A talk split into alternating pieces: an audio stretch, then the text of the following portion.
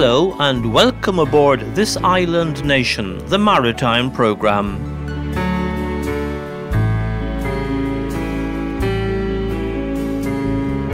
Tom McSweeney here with the programme about Ireland's maritime culture, history, tradition and development. On this edition, the new concept for Ireland of marine protected areas, what they will mean, and why their development will need careful planning and special support schemes for those affected. I want one for marine conservation encapsulating fishermen that, much like the farmers get their single farm payment when the, they get for protecting the red kite, the natterjack toad, the callows and the shannon, there's hundreds of farmers getting payment each year for a conservation method, and you want the same for fishermen. And being common means that this member of the marine mammal community, a harbinger of summer, is being overlooked. An estimated six to 7,000 minke whales occur in Irish waters during the summer, with two to 4,000 during the winter.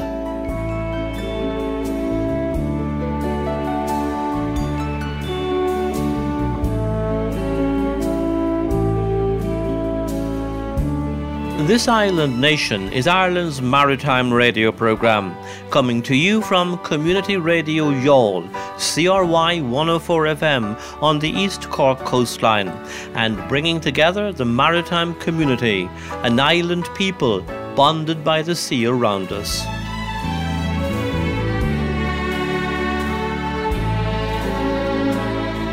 The maritime world is a wonderful place with a panorama of interest upon which humans are so dependent.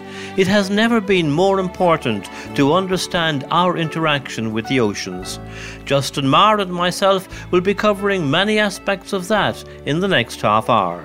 You can contact the programme by email to thisislandnation at gmail.com. That's thisislandnation at gmail.com. And by phone or text to 0872 555 197. That's 0872 555 197. The introduction of marine protected areas around the Irish coast, in line with EU requirements, will have major effects on coastal maritime usage. For 50 years, Kevin Flannery has been involved with the sea. A former fisheries officer and a founder of Dingle Ocean World Aquarium, he's most sought after when unusual species are found in waters off the southwest coast, where many have been arriving in recent years. One of the most respected marine biologists in Ireland, he's been telling Tom what the development of marine protected areas will mean. They're coming in one way or another, Tom, by the EU. There's uh, the EU are going to demand X number of MPAs in every country. And what I'm talking about is that this has to be done in conjunction with the fishermen. Drawing a line in the map and saying this is an MPA and doing nothing. And we've had so much of fishermen banned from bass fishing to dogfish to salmon to tuna, and it's just, oh, ban the fishermen. Whereas I want a consultation process. We now have enough organisations in Ireland in the fishing industry, maybe one too many, but at least you have consultation with them. And it's time we use the EMF funding put a program in the new EMF. The current EMF is finished, so there'll be a new EMF program. It'll be called the European Maritime Aquaculture Fishery Fund. And within that, there will be a specific program, like the way the SFPA got a huge volume of the last EMF money for their fishery protection, the Marine Institute got theirs, BIM had a series of programs inside it, and I want one for marine conservation encapsulating fishermen that, much like the farmers get their single farm payment when the, they get for protecting the red kite, the natterjack toad, the callows and the shannon, there's hundreds of farmers getting payment each year for a conservation method. And you want the same for fishermen, that if there's a suspension on their fishing for crayfish, is all you want them to do. is nobody to be netting in the specific area. They can fish away with pots, they can dredge for oysters, but they can't use any nets in this area so that you allow the species of sharks, rays, skates, and the whole lot that are indigenous, unique to Ireland, that come into these bays and allow them to move freely in and out. Any person that doesn't comply or, or come in with it won't get this single conservation payment once a year. Seems like a very sensible um, proposal, and it's based on what you've been seeing around you, obviously, in Dingle and, and Tralee Bay. Well, for years, I'm like I'm nearly 50 years collecting stats and data and working, and I work well with all the various academics and organisations and local fishermen. And we know the times and the dates when all these species, it, it truly is unique. What I'm saying, Tom, is that in relation to the new EMF that's coming out, that a conservation for these marine protected areas be put in place and that fishermen be included in a, a, single payment once a year, a decent payment if we're going to limit it, rather than drawing a line and saying, oh, you can't fish in that, are you banned from crayfish, are you banned from this? Fishing industry have had enough of that, and the fishermen have had enough. And the funding that's been made available from Europe is there, but for the organisations and for the whole lot of them to wake up to it, and as well, if the Marine Institute or the Department of Marine have intent to bring in these marine protected areas, then they must put in uh, an account for it into the Maritime Fishery Fund and get the funding to subsidise the fishermen. And if you bring the fishermen with you, you won't have the illegal activity because if you're putting money in their pocket once a year, like you do with a farming fraternity, where they get their check coming up to Christmas, they will guarantee and mind that area and they won't allow it to be blackguarded. Indeed, you make an interesting point, Kevin, because I remember as a very junior reporter on a newspaper in West Cork when uh, sea angling used to bring a whole pile of species on shore and then they were just thrown back in the sea. Times have changed, obviously, and need to change further. Oh, they do, Tom, uh, dramatically. And I mean, the anglers have brought it on board, and inland fisheries now have said, you know, we have to put a ban on all that kind of thing, and hopefully that's in place and, and people are naturally using. But to assist the fishermen rather than this, I mean, there's a piece of legislation brought in, and you can hand it over to the SFPA and the Navy. Next thing you'll have fellows being arrested and fellows doing illegal activity in the whole lot.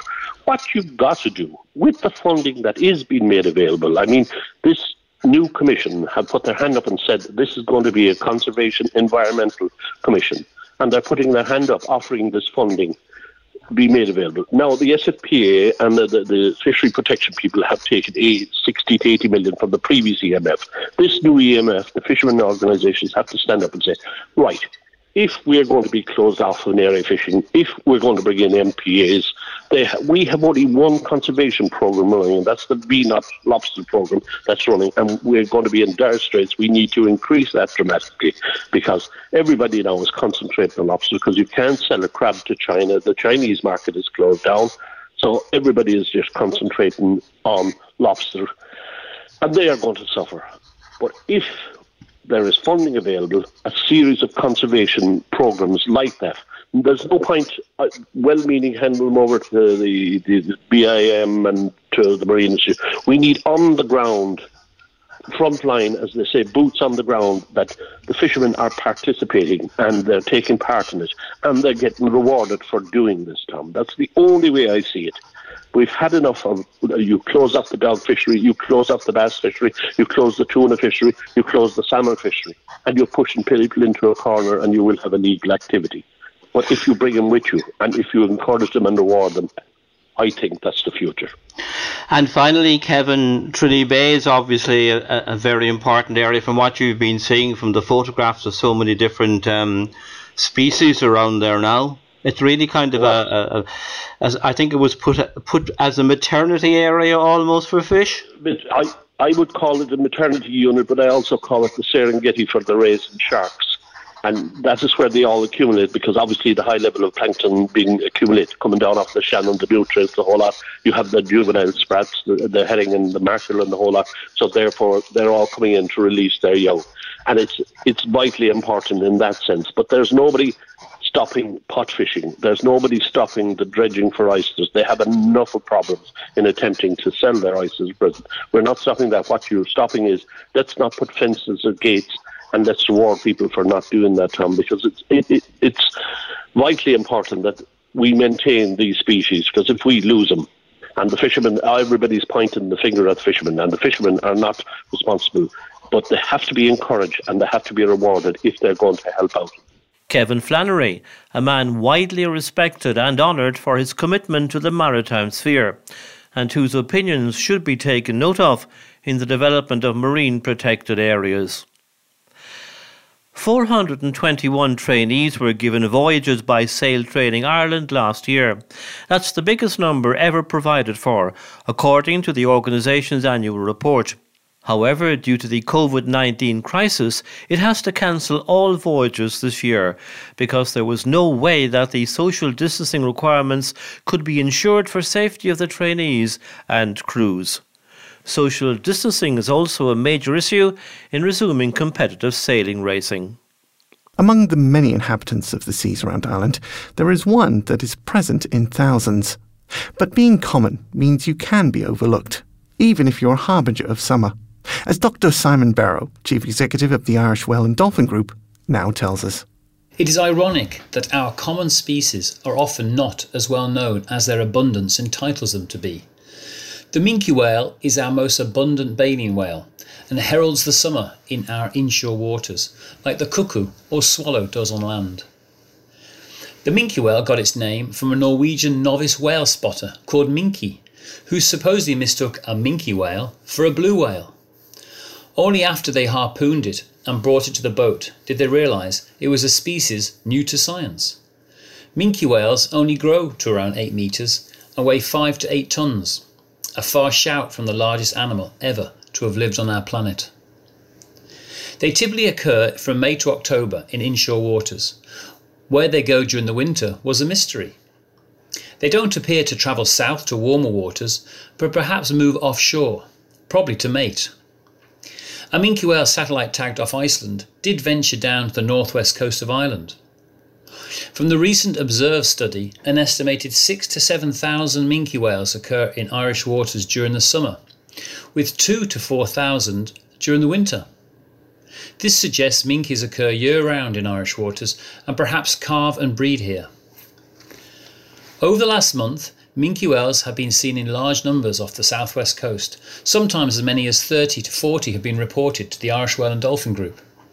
Typically, they are seen in ones and twos, and are now off all coasts, appearing later further north and in the Irish Sea. We think they are feeding on sand eels at this time of year, but their diet can vary considerably and include crustaceans and mollusks. However, small schooling fish, including sprat and herring, are their preferred prey in Ireland. There has been no study of the diet or feeding ecology of minke whales in Irish waters. Many years ago, a minke whale was found one morning inside a salmon cage in Donegal Bay. The farm workers could see no damage to the nets nor fish eaten and suspected the whale had accidentally jumped into the cage. The minke whale was released unharmed, along with a few hundred salmon. Minke whales can be hard to see. There is no visible blow on surfacing like all the other baleen whales, and their small size means often very little of their body appears above water. Small whales can easily be misidentified as dolphins, but their dorsal fin is two thirds along the way of their back. They have a triangular shaped head which often clears the water on surfacing. Up close, the white band on their pectoral fins is diagnostic. Minke whales frequently breach and are inquisitive and may approach boats. Minke whales are often the first real whale people see in Ireland, whether from small angling boats or from land. Sometimes you hear their blow before you see them especially on calm days. Minke whales were still hunted by Iceland and Norway up to very recently. They have never really been targeted in Irish waters. They do strand, sometimes alive, and the Irish Whale and Dolphin Group have increasingly noted evidence of entanglement in pot ropes on stranded individuals. The extent of this interaction is not clear, but does need to be reported to see if this is a significant pressure on minke whales in Ireland often overlooked. Do admire minke whales if you have the opportunity to see them. Widespread off all Irish coasts, but little known. We do need to understand more about their lives and habitat requirements. Being common means you can be overlooked, but the minke whale is an important member of our marine mammal community and is a real harbinger of the summer. This is Dr. Simon Berrow of the Irish Whale and Dolphin Group for this island nation. Tiny Rockabill off Skerries in County Dublin must be one of the most socially isolated places in Ireland, but it is vital in seabird research, COVID 19 has made it difficult for those who carry out that research, as Niall Hatch of Birdwatch Ireland reports. These are tough times for wildlife charities like Birdwatch Ireland. The COVID 19 restrictions have meant that many of our breeding bird surveys have had to be cancelled this year, and they've also impacted the running of many of our conservation projects. Social distancing and travel restrictions have made it harder than ever to carry out our vital conservation work. We're delighted at least that our flagship roseate tern conservation project on Rockabill Island has been able to proceed more or less as normal. Tiny Rockabill, which is several kilometres off the coast of Skerries, County Dublin, must be one of the most socially isolated places in Ireland. And after a period of quarantine and medical assessment, our three summer wardens have been able to take up residence on the island, where they now comprise the entire human population. Rockabill is a hard place to get to at the best of times, but this summer access has had to be restricted even further. This is to ensure the safety of Birdwatch Ireland's wardens and also to make certain that the project can continue without interruption. Right now, around 1,600 pairs of roseate terns, representing by far the largest European colony of what is Europe's rarest breeding seabird, are laying and incubating their eggs, and the first chicks are expected to hatch very soon. The island is also home to over 2,000 pairs of common terns, plus a smaller number of Arctic terns, kittiwakes, and black guillemots. Although physical access to the seabird haven is impossible, you can at least follow the fortunes of the birds and the wardens, Emma, Christy, and George, via their Rockablog on the Birdwatch Ireland website. Work is also going ahead on our Swift summer conservation projects. Swifts aren't seabirds, it's true, but they are birds that spend a lot of time around the coast and even out over the ocean. They're tremendous flyers, and some swifts apparently even fly from their nests in Ireland to France to feed, then back again to Ireland that same day. Indeed, we still have a lot to learn about these amazing birds, and we're asking anyone who is at sea and happens to spot swifts flying overhead to make a note of the time, position, and direction. It would be fascinating to be able to discover more about their lives. They spend more time on the wing than any other creature, and the only reason that they land at all is to lay their eggs and raise their chicks each summer. In autumn, they head to sub Saharan Africa and spend their time high in the sky feeding on insects. However, they won't actually land again until it's time to nest the following year in Ireland. They literally fly non stop for nine months. This is a vulnerable time of year for many seabirds, as they often have to travel long distances to find food for their hungry chicks, then fly back to feed them. With so many birds concentrated in comparatively small areas of the sea, the effects of things such as oil pollution can be massive. Even a very small spill can have a huge impact on them. We are asking for anyone who happens to come across dead or struggling seabirds, either on land or at sea, to inform Birdwatch Ireland so that possible problems can be identified and hopefully rectified before too many birds are affected. It is much harder to monitor birds at sea than it is on land, so any help at all will be greatly appreciated. Speaking of help, I'd like to end with a special plea on behalf of Birdwatch Ireland. I mentioned that these are difficult times for wildlife charities like ours, and one of the reasons for this is that all of our public membership recruitment and fundraising events, such as Bloom in the Phoenix Park and the Dublin Horse Show, have been cancelled. Please, if you'd like to support the work that we do, as well as receive our award winning magazines and take part, once restrictions have been lifted, of course, in over 450 outings and talks throughout the year, then join Birdwatch Ireland today. You'll find all the details and can sign up at www.birdwatchireland.ie. Niall Hatch of Birdwatch Ireland. Now, Justin has a roundup of maritime news from home and overseas waters.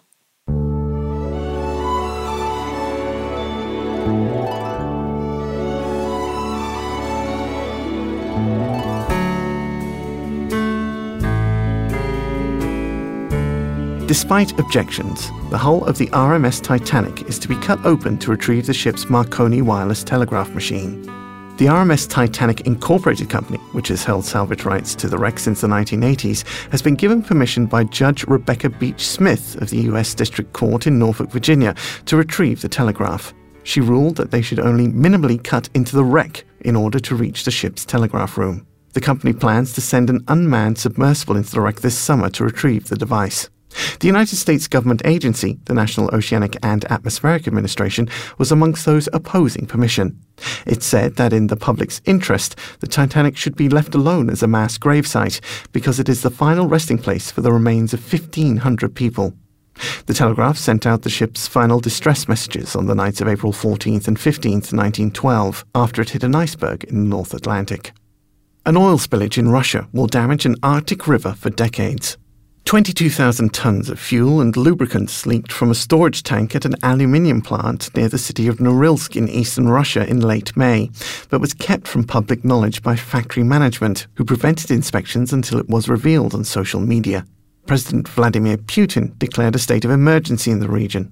A cleanup is continuing, but Russian environmental and fishing authorities have described it as an ecological catastrophe that will take decades to restore. Development of the world's first fully autonomous container ship has been put on hold indefinitely because of the COVID 19 pandemic. Norwegian fertilizer producer Yara had teamed up with maritime technology company Kongsberg to develop the ship, which was intended to replace the use of 40,000 truckloads per year in the transportation of fertilizer products. A Dutch company is to establish an offshore wind supply base on 200,000 square metres of land close to Rosslare Port.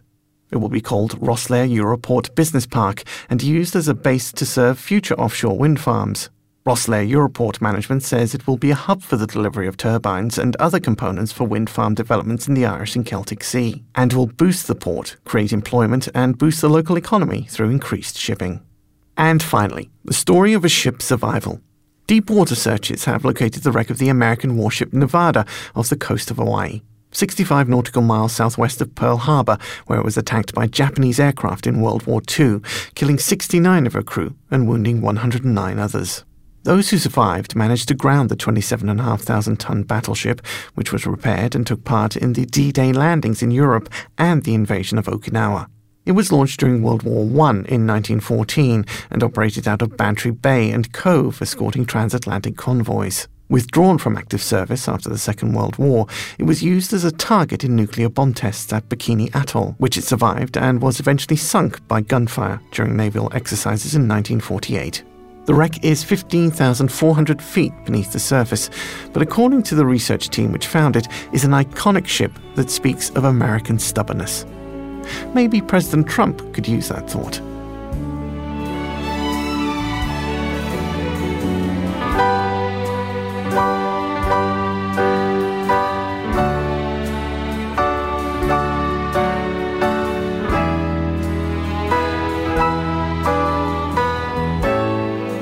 Aquaculture, that's fish farming, is increasing in importance in the seafood sector. Last year's report by Bord Iascaigh Mhara, the State Fisheries Development Agency, put its value at over 200 million euros. It's also an important source of employment in coastal areas. But Theresa Morrissey, aquaculture executive at the IFA, which represents the country's fish farmers, says that it needs more recognition and a better licensing system than the state provides at present. We don't get the limelight as much as our counterparts in agriculture and fisheries, but nonetheless, aquaculture is playing a huge role in terms of food security across Europe and across the world at the moment in providing a viable food source, predominantly, I suppose, in the finfish market uh, with, with salmon and trout, produce, um, which is going mainly to the retail market. But yeah, we certainly don't get the limelight in as much as we, we as our, our counterparts in fisheries and agriculture do. Actually, something like this, a crisis like this, highlights the need for something like aquaculture, you know it's the fast. It was the fastest growing food production system in the world up to up to now, and I don't think that'll be any different after COVID either. That would bring up, wouldn't it, Teresa, a subject. The licensing system is still far from where it should be. Yeah, look at um, I suppose in Ireland the Irish license, aquaculture licensing system is far from perfect, and I think all quarters of the equation acknowledge that. Significant difficulties with uh, the aquaculture licensing system over the past number of years, some of which we are at the beginning of overcoming, or it's, it's, it's a thing of the past necessarily for shellfish, in that the backlog for shellfish has been cleared, but there's a fairly significant body of work still to be cleared for. Um, to get into for, for finfish uh, renewals of, of aquaculture licenses for, for finfish. So there's a quite a body of work to do there and a huge um, hurdle to overcome um, that we were working on uh, overcoming uh, with with the department and with um, our members in the industry. But there are significant improvements that need to be made in the aquaculture licensing system if aquaculture is to continue to develop here in Ireland. Teresa Morrissey, IFA Aquaculture Executive, ending this edition of the Maritime Programme, This Island Nation. We hope you've enjoyed our visit to the maritime world and thank you for your company. Sound supervision on the programme by Justin. One of our regular contacts, Eugene Furlong, one of the country's leading voices on the polar regions, and the leader of the campaign to honour Edward Bransfield, that's the Corkman, who was the first to set eyes on Antarctica, emails to tell us that this island nation can now be heard live worldwide on the website Radio Garden. That's a non profit radio and digital research project developed by the Netherlands Institute for Sound and Vision. The name of the site again Radio Garden. Nice to know we can be heard worldwide from CRY 104 FM in Youghal on the East Cork coastline. This Island Nation is also broadcast on community radio stations around Ireland. In Dublin on Near FM, Dublin City FM, Liffey Sound and Dublin South, on Dundalk FM, Athlone Community Radio, in Galway on Connemara Community Radio and Kinvara FM, Radio Corca in Clare, Kilkenny City Radio, West Limerick 102 FM, in Mayo on Community Radio Castlebar and Erris FM Belmullet, Cork City Radio, West Cork FM, and Community Radio Bere Island.